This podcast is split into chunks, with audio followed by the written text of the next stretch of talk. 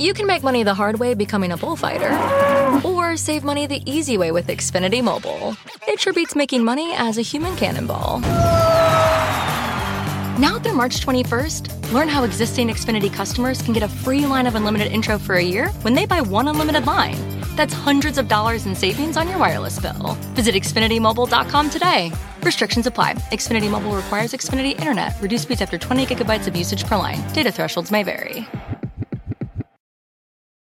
In a fast paced world, every day brings new challenges and new opportunities. At Strayer University, we know a thing or two about getting and staying ahead of change. For over 130 years, we've been providing students like you with innovative tools and customized support so you can find your way forward and always keep striving. Visit strayer.edu to learn more.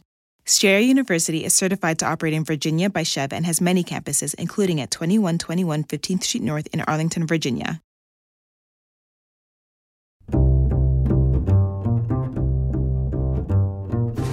I'm Alan Alda, and this is Clear and Vivid conversations about connecting and communicating. The bad thing is the manipulation. The problem is that these platforms, and I mean specifically things like YouTube, Facebook, Twitter, um, the only way they can make money is when somebody is paying them out of the belief that they'll be able to manipulate the users. It's actually a pretty simple system at its core, and it's it's one that is not survivable. I mean, if it just keeps on running the way it is, uh, it'll destroy us. Jaron Lanier was there at the beginning. He helped build the internet, and he was one of the creators of virtual reality.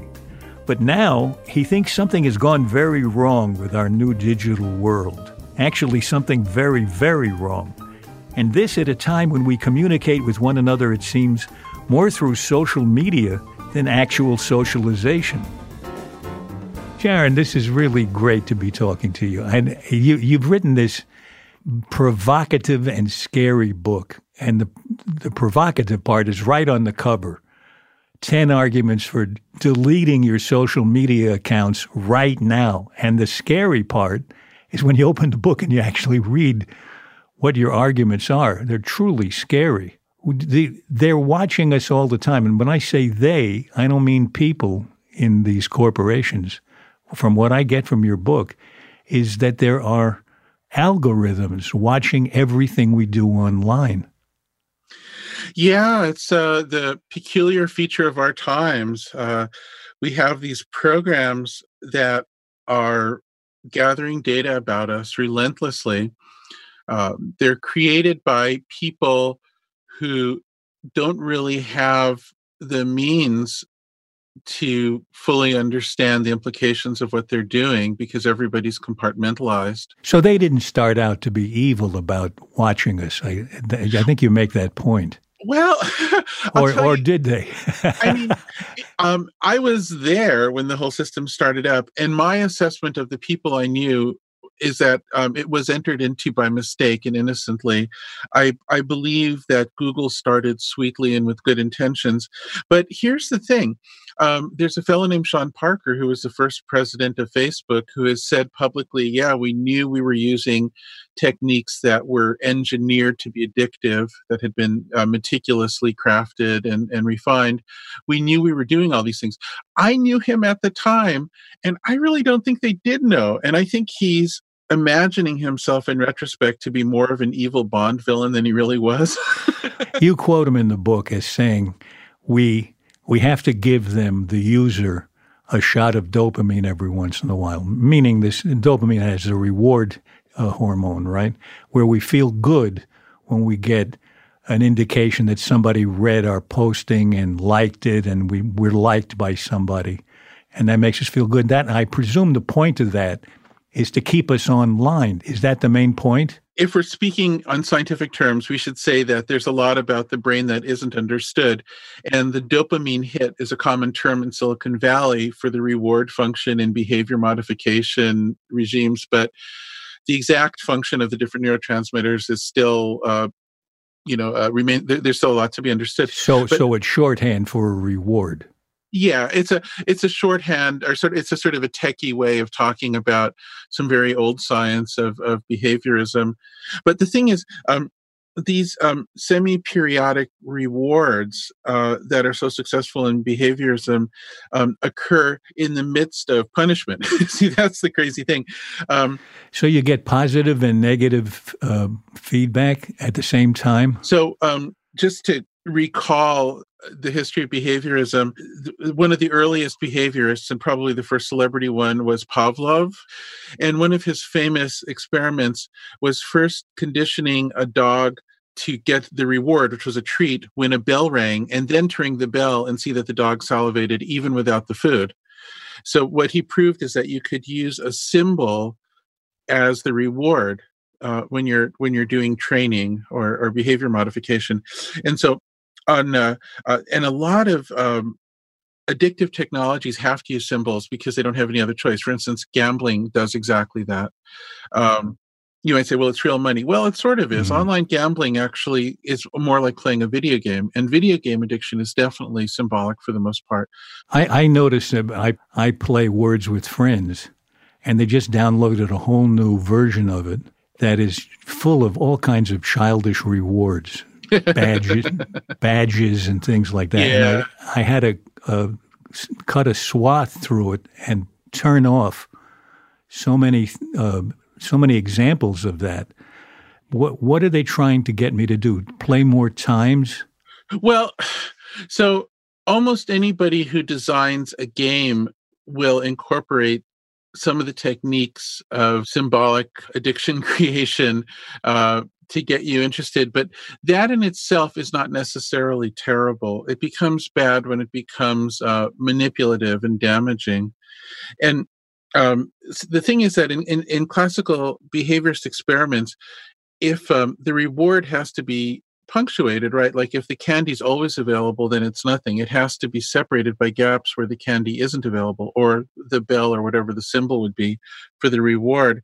Um, and in fact, one of the most interesting and surprising results is that, uh, let's say you have a dog that's trying to get a reward, if the reward is not entirely reliable, if it comes late sometimes or sometimes it just doesn't come, that kind of ambiguity seems to create more fascination within the brain. The brain is trying to understand the pattern, and when it's elusive, the brain latches on more and more. And so imperfect feedback actually is more addictive than perfect feedback. This sounds exactly like what happens when you're in front of a slot machine the motion of pulling the lever becomes as important as winning. But you, you can't predict when you when it's going to come out. But you're constantly saying things like, "This hasn't given me a payoff in a thousand tries. It's mm-hmm. due for one now." That is the process of psychological addiction, right there in one sentence.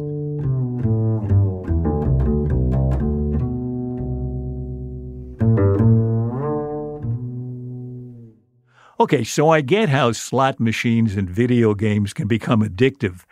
But I was curious how Jaron took the leap from there to saying that when I use them, social media like Facebook and Twitter deliberately manipulate me along with millions of other users. What techniques do they use? And is it really that bad? The problem is that these platforms, and I mean specifically things like YouTube, Facebook, Twitter. Um, the only way they can make money is when somebody is paying them out of the belief that they'll be able to manipulate the users. That's their only economic incentive. There's nothing else. So they're not they're not just making money out of putting ads up there. They're putting they're they're selling their ability. The company, the the uh, let's say Facebook is selling the ability to change my behavior. Is that right? Yeah. Eh, so there's a line that's been crossed, and I think I think this is a clear red line, at least to my point of view. Um, advertising per se, getting a message out there in the hopes of persuading people, uh, you can find it annoying, you can dislike it, but uh, I, I, think on the on the balance sheet, the biggest balance sheet, it's probably positive even. But what's going on now is something that we shouldn't call advertising, even though the companies do call it advertising, because what we're doing is we're taking in data from people in real time. And then algorithms are testing what variations of the experience that's given back to people will have an effect on the person's behavior. And then they incrementally adjust the experience the person is given to find some way to adjust that person's behavior. So you're you're locked into this sort of relentless incremental algorithmic approach to modifying your behavior in a way that you can't really be aware of and that nobody understands. There's no there's no scientist tracking these things to understand exactly why they work. It's just pure correlation. Is the behavior that they're changing just the behavior involved in buying a product or are there other behaviors that they're selling the ability to change well, here is where it gets dark if this were strictly only about getting you to buy one brand of coffee instead of another brand of coffee, honestly, I would not be worked up about that. However, it's this huge red carpet, this huge invitation to bad actors to come and do exactly the same thing, whether they become official customers or not. A very typical thing that will happen is a bad actor will try to repress a vote in certain areas by getting people cynical, doubtful, um, just uh, dismissive or too angry to trust anyone. Um, that's a very common technique that's been used all over the world. Or another kind of thing that the platforms can be used for is to stir up and amplify ethnic or other divisions to destabilize a society or uh, harm a minority. And that's happened all over the world, especially the developing world, and always reliably after these systems show up. You remind me that the UN blamed Facebook for the uh, the genocide against the Rohingya. Yeah, and, and there's a very similar pattern in parts of rural India and also in parts of Africa where somebody realizes, wow, you can use these platforms really effectively to stir up uh, trouble in an irrational way. And if somebody sees that in their interest, then it's ex- inexpensive and readily available, so they do it. So, one of the things that I thought was interesting about this in a personal way, because I occasionally plow through some of the uh, privacy um, alert that they they they ask you to read and and and and, and nobody does, and I usually don't either. But but as soon as I realize that I feel fairly confident that they're they're not targeting me personally, they're not they're not identifying me by name in what they in the information and data that they collect I feel a little reassured and I click OK. But it's not okay now that I read your book because they're putting me in a basket with other people who have responded to certain stimuli, uh, who have various attributes similar to mine. And I don't have to be targeted personally. I'm still targeted along with a thousand or a hundred thousand other people. Am I on the right track in describing what you say? Yeah, that's exactly right. Um, it's a giant statistical machine. And, and it's important to understand that it's not so much that each person is specifically targeted, but rather the person is targeted as part of groups that are detected as being similar because that's the only way they can perform enough experiments for the algorithms to adapt. In other words, in order to perform a thousand experiments on you to figure out what would get you to do something differently, it could take months. But if they have 10,000 people who have appeared to be similar in enough ways, they can do them all simultaneously and move much faster. Algorithms are sampling the results of their little micro experiments, and the micro experiment might be something like changing the color in an ad or the just w- how soon you see one kind of a thing after another thing. In some ways, these correlative arg- um, algorithms can notice things about you that you don't know about yourself. They might notice the onset of disease that you haven't been informed of. They might. Mm notice um, all kinds of things. I mean, uh, uh, if you go to a session a, a, session where Silicon Valley companies are selling their abilities, they'll still make extraordinary claims. They'll say, "We can tell where a woman was is in her cycle and use that to get her to buy things." That's a very routine claim. Pretty pretty wild stuff. Um, but the thing, is, or another one is they can detect pregnancies before the people know. That that's, they, that's, they, that, that, that that's real. It's um, true. Well, here's the thing all of these things are statistical so there are incidents that are real. My suspicion is that it's only barely true. Um, a lot of these effects are slight. So for instance um, let's say that the predictive or the manipulative ability is just a percent above random. If you can have a 1% ability, then you get the, peop- the people who are your customers to pay more into you because they're afraid that that that 1% will start to be leached away from them. And so gradually you start to accumulate more and more power and influence over time, and the society as a whole becomes more sort of uh, chaotic and dark.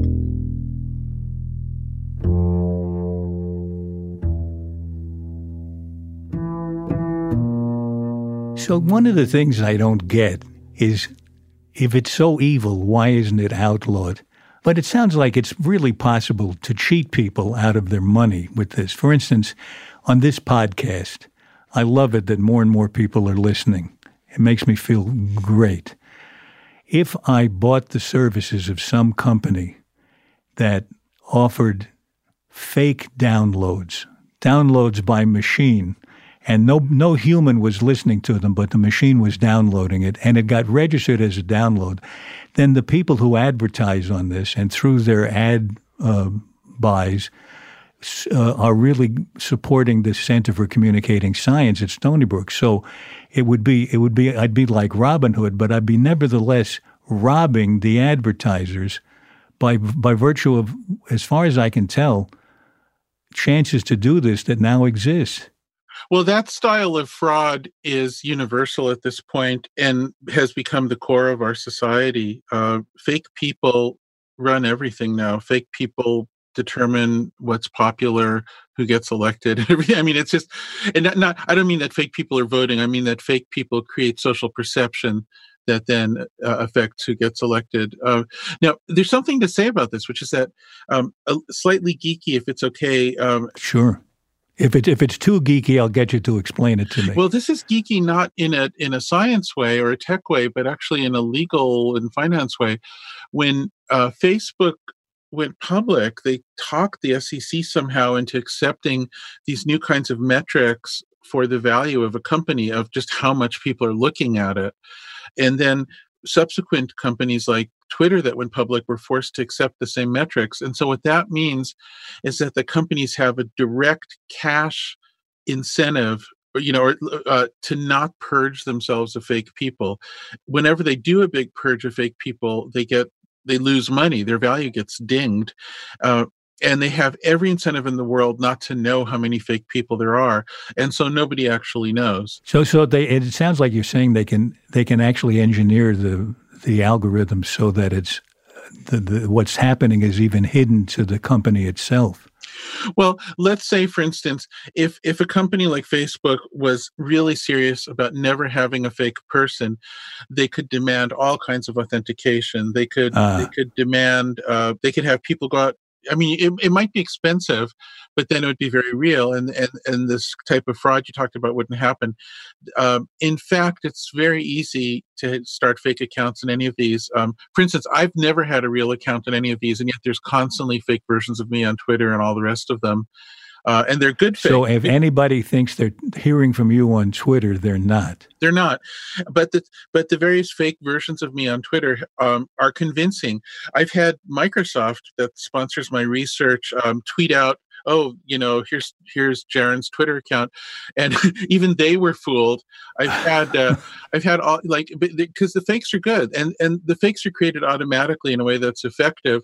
Now, could the companies really detect these fakes and get rid of them? There might be some regulations that suggest they should be doing a better job of getting rid of all the fakes, but the direct monetary reward is created mm. by these valuations and that's definitely pro fake at this point everything about it to its core has from the start and, and, and this oh god this has a long history when we originally did the internet's architecture uh, and i say we because i was involved back then um, the decision was made to make it very bare bones to create room for entrepreneurs to build businesses.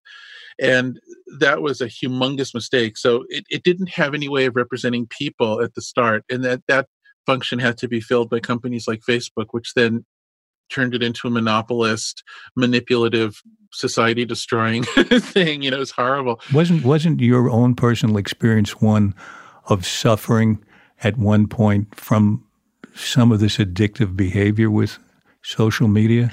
Well, There was a really interesting formative experience for me back in the 80s when we were just starting to experiment with what we'd call social media today, uh, where people could get together and post on forums for the first time. And what was remarkable about that is that it's and that was before there was a commercial motive that was before this whole manipulation machine even just in the most bare bones form it did seem to bring out the worst in people. It did seem to i call it the inner troll. It seemed to bring out a troll aspect of a lot of people and i found it in myself much to my amazement. Um, and I have some theories about why it's there and what it is that I can tell you about. But I think the key point is that it was a horrible thing and it made not only me, but a lot of people swear off the stuff until we could figure out a better design that wouldn't bring out the worst in people. But companies like Facebook and Google have essentially monetized that monster. They have they instead of trying to design away from it, they have said, okay, this is great. This is a thing we can make money from and more and more money. So I don't I don't want to invade your privacy, but what was your what did you go through that you can tell me about? No, no, there, there's nothing. Uh, there's no there's nothing to keep secret here. Just I noticed myself becoming a creep. Uh, and I, I hated it. Uh, so like, the, and I'm I, am i am sure this is an experience that's familiar to a lot of people.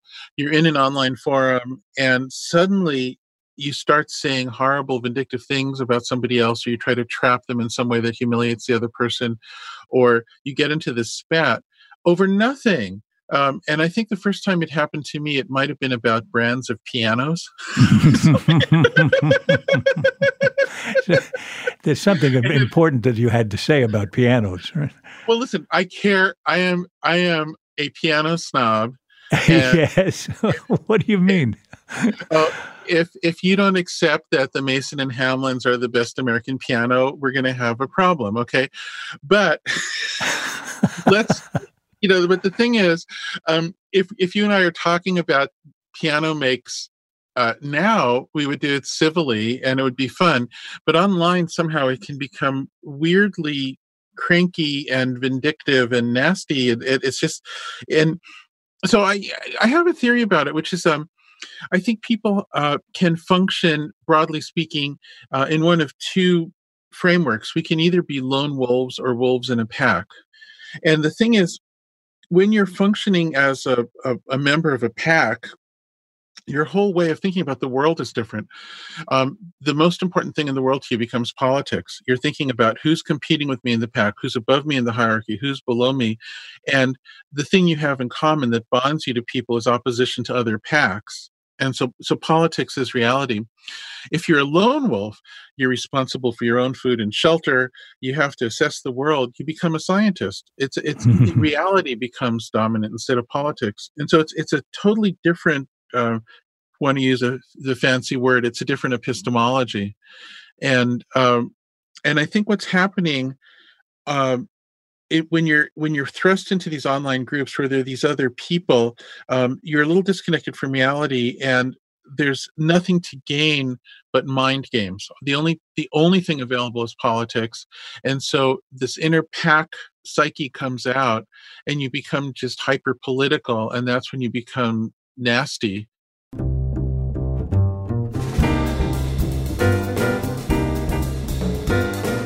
So, if all this manipulation is making us weirdly cranky with one another, and if it can even make us hate one another, what can we do about it? We'll find out right after this break.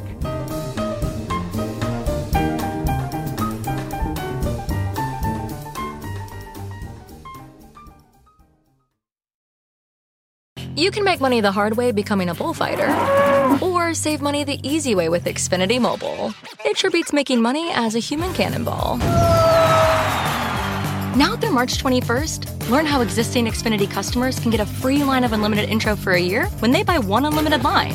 That's hundreds of dollars in savings on your wireless bill. Visit XfinityMobile.com today. Restrictions apply. Xfinity Mobile requires Xfinity Internet. Reduced speeds after 20 gigabytes of usage per line. Data thresholds may vary. Walmart Plus members save on meeting up with friends.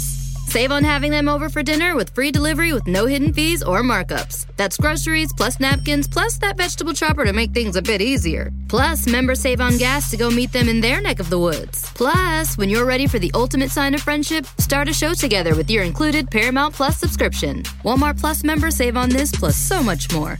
Start a 30-day free trial at walmartplus.com. Paramount Plus essential plan only. Separate registration required. See Walmart Plus terms and conditions. In a fast paced world, every day brings new challenges and new opportunities. At Strayer University, we know a thing or two about getting and staying ahead of change. For over 130 years, we've been providing students like you with innovative tools and customized support. So you can find your way forward and always keep striving. Visit strayer.edu to learn more. Strayer University is certified to operate in Virginia by SCHEV and has many campuses, including at 2121 15th Street North in Arlington, Virginia.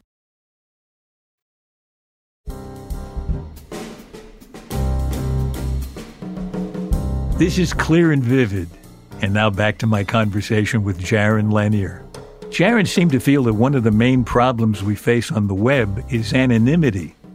So I wondered, well, do you think that it would be better if we were all personally identified on the internet, that you couldn't have the situation like the New Yorker cartoon where the dog says on the internet they don't know you're a dog? They'd have to know that you're Jaron Lanier. Yeah, and that that New Yorker dog cartoon uh, was from very early when we were just we had just come out of those debates. So you know, um, at the time the internet was designed, um, there was this very strong uh, distrust of the government. Um, it came from the left because of the Vietnam War and the pot laws and the draft and all kinds of things. And it came from the right because of the speed limits that Jimmy Carter had imposed and the way that people used anonymity on uh, CB radio to evade the speed limits. But at any rate, all young people thought the thing to do is to hide from the government. And so the feeling was that the best way to protect liberty and make the world good would be to not have people represented online so people could be anonymous and slink about. Um, and I think that was a structural mistake, a core mistake. Uh, there should be a way for people to be authenticated, but with protections where that can't be abused. And that's actually doable. Whereas if you have a world where everything's fake, that's very hard to work with. So that really leads me to ask you about the provocative title of the book. Should we should we do what you suggest in the book and delete our social media accounts right now? And if we do, what effect would it have? I doubt well, all of us would do it, especially if we're addicted. There's no way I'm going to get everybody to leave at once. Uh, and and the reason why is both the addiction and also what we call network effect, which is if everybody else is on Facebook, then it feels like leaving Facebook disconnects you from everybody. Mm, mm. So so we're stuck. What do we do? Yeah. So my belief, in fact, my certainty is that uh, companies like Google and Facebook can function to the benefit of society instead of to the detriment of society. But what they have to do is change their business model. Right now, anytime there's any connection between people online, it's financed by other people who want to manipulate the people who are connecting, right? And that's a recipe for a society based on manipulation, almost by definition. And uh, it's almost impossible to get out from under that to something that's clear and sane. It sounds like you're saying that these benefits that we believe we're getting from Facebook, the community with other people, for instance, uh, will be served in the future when things are more positive because we'll pay for them rather than people paying for them who simply want to manipulate us. Does that mean that as that multiplies, is an unseen, presently unpredicted problem that those with more money will have more access to information and the sense of community that you get from being on Facebook. Will we excommunicate those with not enough money to keep up with the rest of us? Right. Well, to some degree, it's hard to know what the overall effects will be of a of a societal design until you actually try it, which is uh, unfortunate. But the other piece that's maybe even more important is I think people should be paid for their contributions. If somebody adds value to Facebook by adding a great post that people like, they should get paid. And if somebody uploads a video to YouTube that increases the value of YouTube, that person should get paid. And not just because YouTube handpicks a few people like a communist central planner, but just as a matter of course, people who add value should get paid. So um, the plan I'm talking about wouldn't be utopian. It wouldn't be perfect, but it ought to create a broader economy. It ought to support more people. It ought to create a broader distribution of dignity and self determination. And yeah, it would probably leave some people out, and we'd have to adjust for that. Um, the problem is, I don't know a perfect plan. I don't think there's such a thing as a perfect societal design or a perfect economy. Every new advance probably will always give us, I would imagine, things to deal with that we don't know how to deal with until we f- realize how complicated it is. And we've never had anything as complicated as the algorithms that run the internet, would you say? That's probably true, although complexity is a bit in the eye of the beholder. And the manipulation system I've described, once you see it in those terms, actually becomes rather simple. Uh, simple in what way? It just the motives and the, the way it works is all very clear. Third parties come along, um, in the hopes of gaining power by manipul- manipulating people over a universal information system that's designed to addict and manipulate them via algorithms, and um, money concentrates as a result. It's it's actually a pretty simple system at its core and it's it's one that is not survivable i mean if it just keeps on running the way it is uh, it'll destroy us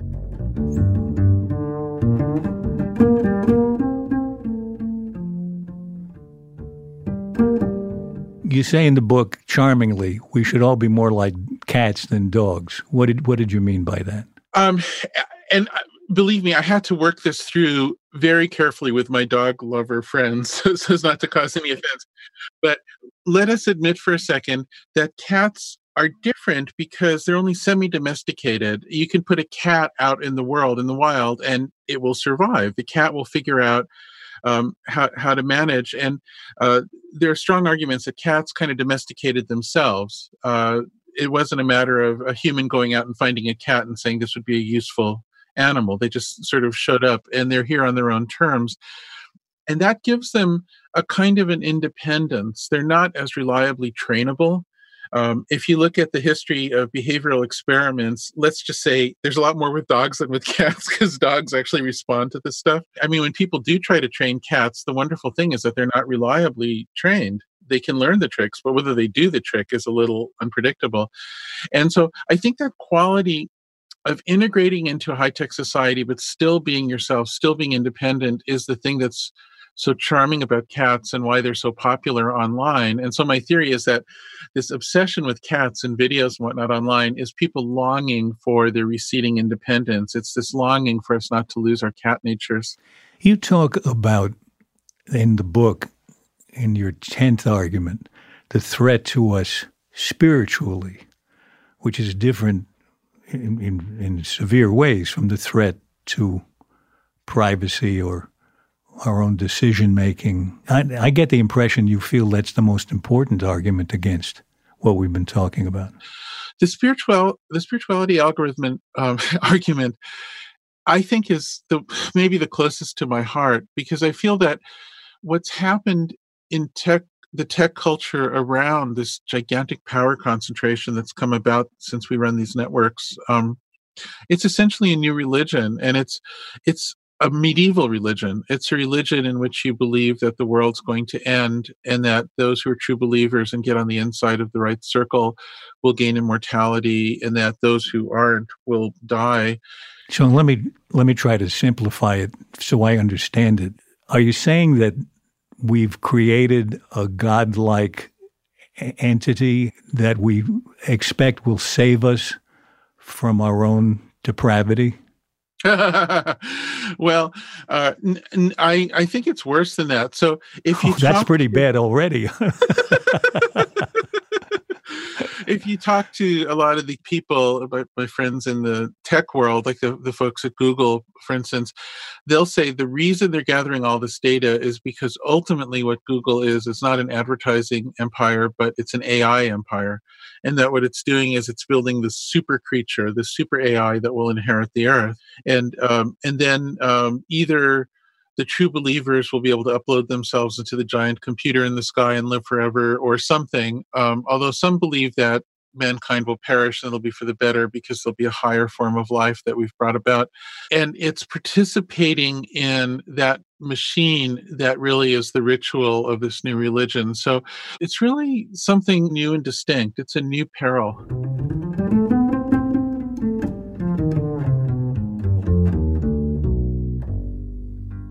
Divorcing yourself from social media or never, never having engaged with them or married them you have given yourself the chance to turn to one of your loves, which is music, which is soul stirring instead of soul steer, stealing.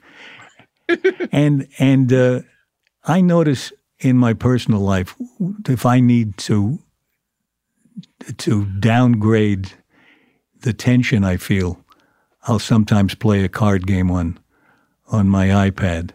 I see my wife, on the other hand, go to the piano and make music. Mm. And for somebody like you with 1,500 instruments in your house, it sounds to me like you gravitate toward music for solace in a way that is much healthier than those of us who go to the card games on the, on the screen. Well, healthy, you'd have to talk to my wife and daughter about that because I think five instruments is healthy, maybe 50, 1500. I think there should at least be a question asked. Uh, but well, what uh, are they? No, what, I, what, what range? They're not all pianos, right? You don't have that big a house. no, uh, they're not all pianos. Um, I just go through these different periods of becoming fascinated with some instrument that I haven't played and wanting to learn all about it and learn to play it and travel to wherever it's from and meet the people who are involved in it and I've been doing that now for decades, and and after a while, you do end up with a lot of instruments. So you have um, ouds, yeah. How many ouds do you think you have? Oh, listen, if you know how many ouds you have, you don't have enough ouds. that's the first rule of the oud. But uh, I um do you have do you have uh, do you have Chinese string instruments and anything like that? Are they all weird? Are they all unfamiliar to Americans? Um, no, not all of them. No, no, I, I, love I love a lot of traditional American instruments too. Um, so my current obsession, I have a few current obsessions, but one of them is pedal steel. What what does that is, uh, mean? Uh, a pedal steel have you ever noticed in country music uh, like older country music there'll often be this sort of horizontal device with somebody seated and there's a bunch of pedals and it plays this incredibly luscious sort of angelic continuous sound that's just like sort of wafting through the music?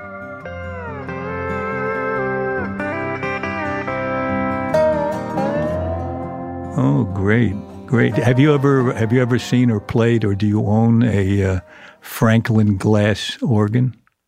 Yeah, those are called glass harmonicas. Uh, that's I, what I meant. Yeah. Yeah, I do. I do. I do play that, and that's a um, exceptionally wonderful instrument. That's purely American. That was a thing that. Oh, the stories about that. Uh, Benjamin Franklin was in Paris and uh, saw someone uh, playing music on wine glasses by moving their fingers around the wine glasses, and had this idea for an invention where he could turn the glasses on on their side and cup them inside each other to make a row that you could play like a keyboard where it would rotate against your fingers. And so he made this thing and it just sounded angelic and stunning and something completely new in the world.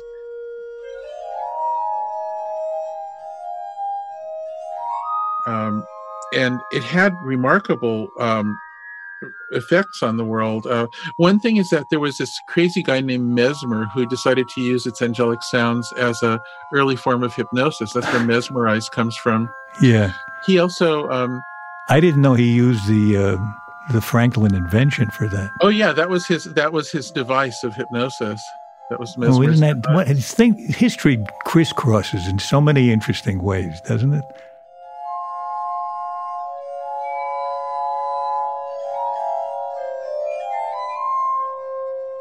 Our conversations on this podcast often touch on empathy, because it seems to me that's central to good communication and to good relations with other people. Mm-hmm. And I was interested to see in your book that you feel that these platforms that we're talking about break down the ability, they inhibit the ability of people to have empathy for one another. Am I right about that? Yeah, I do make that claim. What how does it happen? Well, the problem is when everybody is being given different experience feeds and those feeds are calculated to certain ends which are to manipulate them then people just it follows um, by definition that people will have less common experiences with each other. We don't hear we don't hear from anybody who doesn't share our point of view, so we don't have the opportunity to take on the point of view of another person, which is one of the functions of empathy. Is that right? Well, we don't know what the other people have experienced. Yeah. So um, we haven't been in a common environment and perceived it differently. We've been in different environments that are invisible to each other. And that circumstance makes it exceptionally hard to gain a sense of sympathy or empathy for anyone else. And I should say, um, there's an interesting history to the word empathy, especially in this context, because it was originally invented by uh, psychologists about a century ago approximately in anticipation of virtual reality and this idea that the original the original meaning of the term was that you could imagine yourself in any place in the universe. You could imagine what it would be like to be a mountain or a leaf. And then in the 80s when we were starting uh, virtual reality um, i started to use it as a suggestion for a betterment of humankind that using virtual reality maybe we could project ourselves into the shoes of others to more to get more of a sense of what their experience was, to understand where they were coming from. There are artistic examples in our culture that go back a long time, like plays, uh, story, where we are introduced to the experiences of other people and are invited to see the world through their eyes. And it sounds like that's what you had as a hope for virtual reality. Is it is it still possible? Well, I mean, if you had interviewed me in the 80s, you would have heard me, I think, speak quite um, persuasively and passionately about the potential for virtual reality to, to foster empathy. Um, I still think it's possible, but any possibility of that kind is currently overwhelmed by the horrible incentives where um, sneaky manipulation is the only thing that makes money and so, in that context, it's very, very hard to have anything like genuine empathy appear. Mm. Well, you're, you're making me think twice about the tweet I'm about to write after we finish our conversation about the latest podcast we just posted yesterday. I'll tell you what, Alan, instead of just tweeting, start to develop some other methods and have a goal of not having to tweet in um, five years or something. Like if you have the pod, as I point out in the book, the podcast is one of the least corrupted media forms on the internet so far. It could and, and of all the podcasts, this is the least corrupt. of course, of course. I so much appreciate your bringing in these ideas. Very stimulating, very provocative, and very scary. Thank you. Thank you so much, Jaron. So before we end, we we always ask our guests to, if if it's okay to answer seven quick questions with seven quick answers. Are you up for that? I'll give it a try. Right. It's not embarrassing. I don't It's the quick answers part that's going to be the challenge. okay, here's the here's the first one.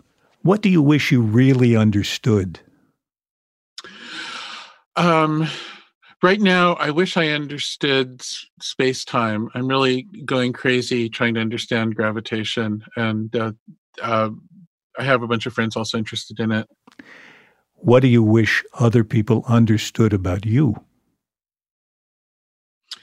Oh my um, you know i feel pretty well understood actually. Oh, I, I don't think i've created too much of an artifice of myself What's the strangest question anyone has ever asked you? That's it. There you are. okay.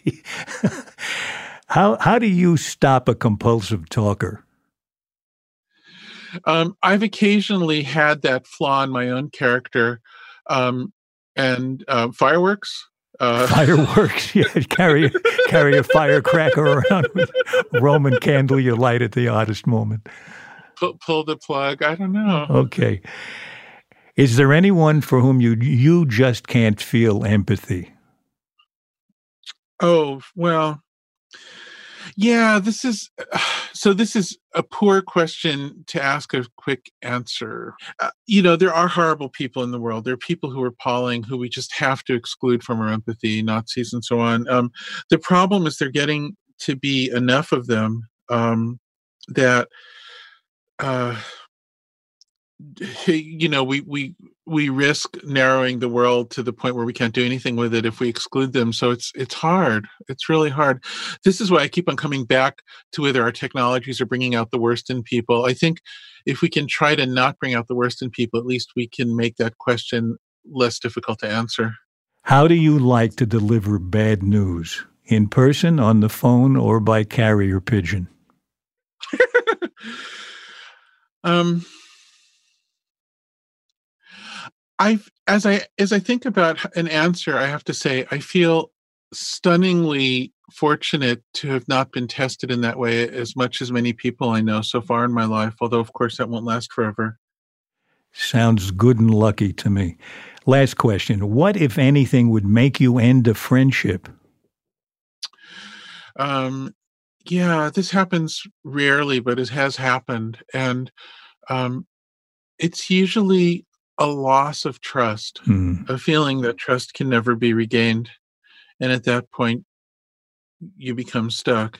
And um, it's a horrible thing to come to that spot, but I've, I've experienced coming to it.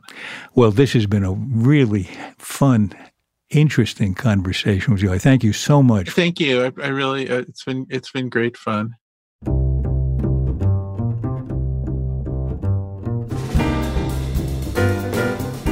This has been clear and vivid.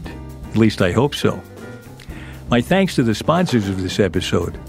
All the income from the ads you hear go to the Center for Communicating Science at Stony Brook University. Just by listening to this podcast, you're contributing to the better communication of science. So thank you.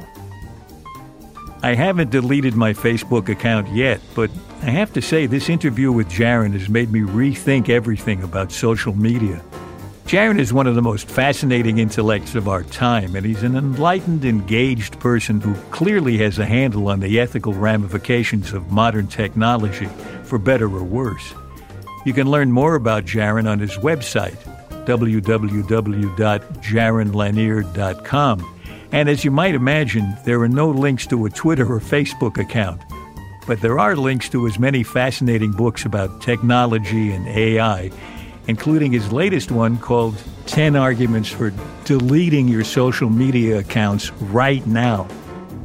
This episode was produced by Graham Chedd with help from our associate producer, Sarah Chase. Our sound engineer is Dan Dzula. Our tech guru is Allison Costin. Our publicist is Sarah Hill. You can subscribe to our podcast for free at Apple Podcasts, Stitcher, or wherever you listen. For more details about Clear and Vivid and to sign up for my newsletter, please visit alanalda.com. You can also find us on Facebook and Instagram at Clear and Vivid, and I'm on Twitter at Alan Alda. Thanks for listening. Bye bye.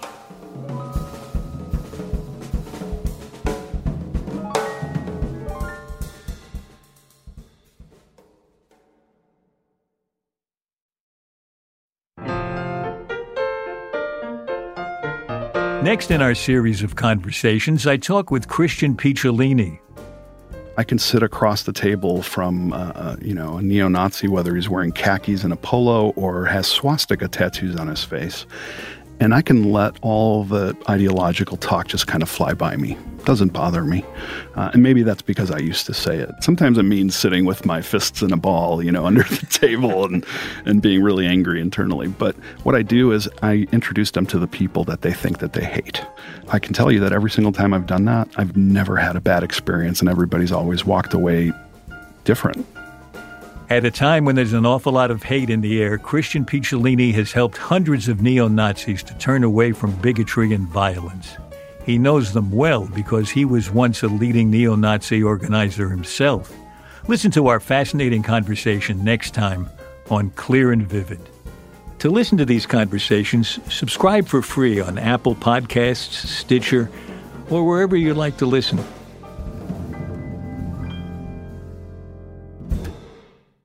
In a fast paced world, every day brings new challenges and new opportunities. At Strayer University, we know a thing or two about getting and staying ahead of change. For over 130 years, we've been providing students like you with innovative tools and customized support so you can find your way forward and always keep striving. Visit strayer.edu to learn more. Strayer University is certified to operate in Virginia by SCHEV and has many campuses, including at 2121 15th Street North in Arlington, Virginia.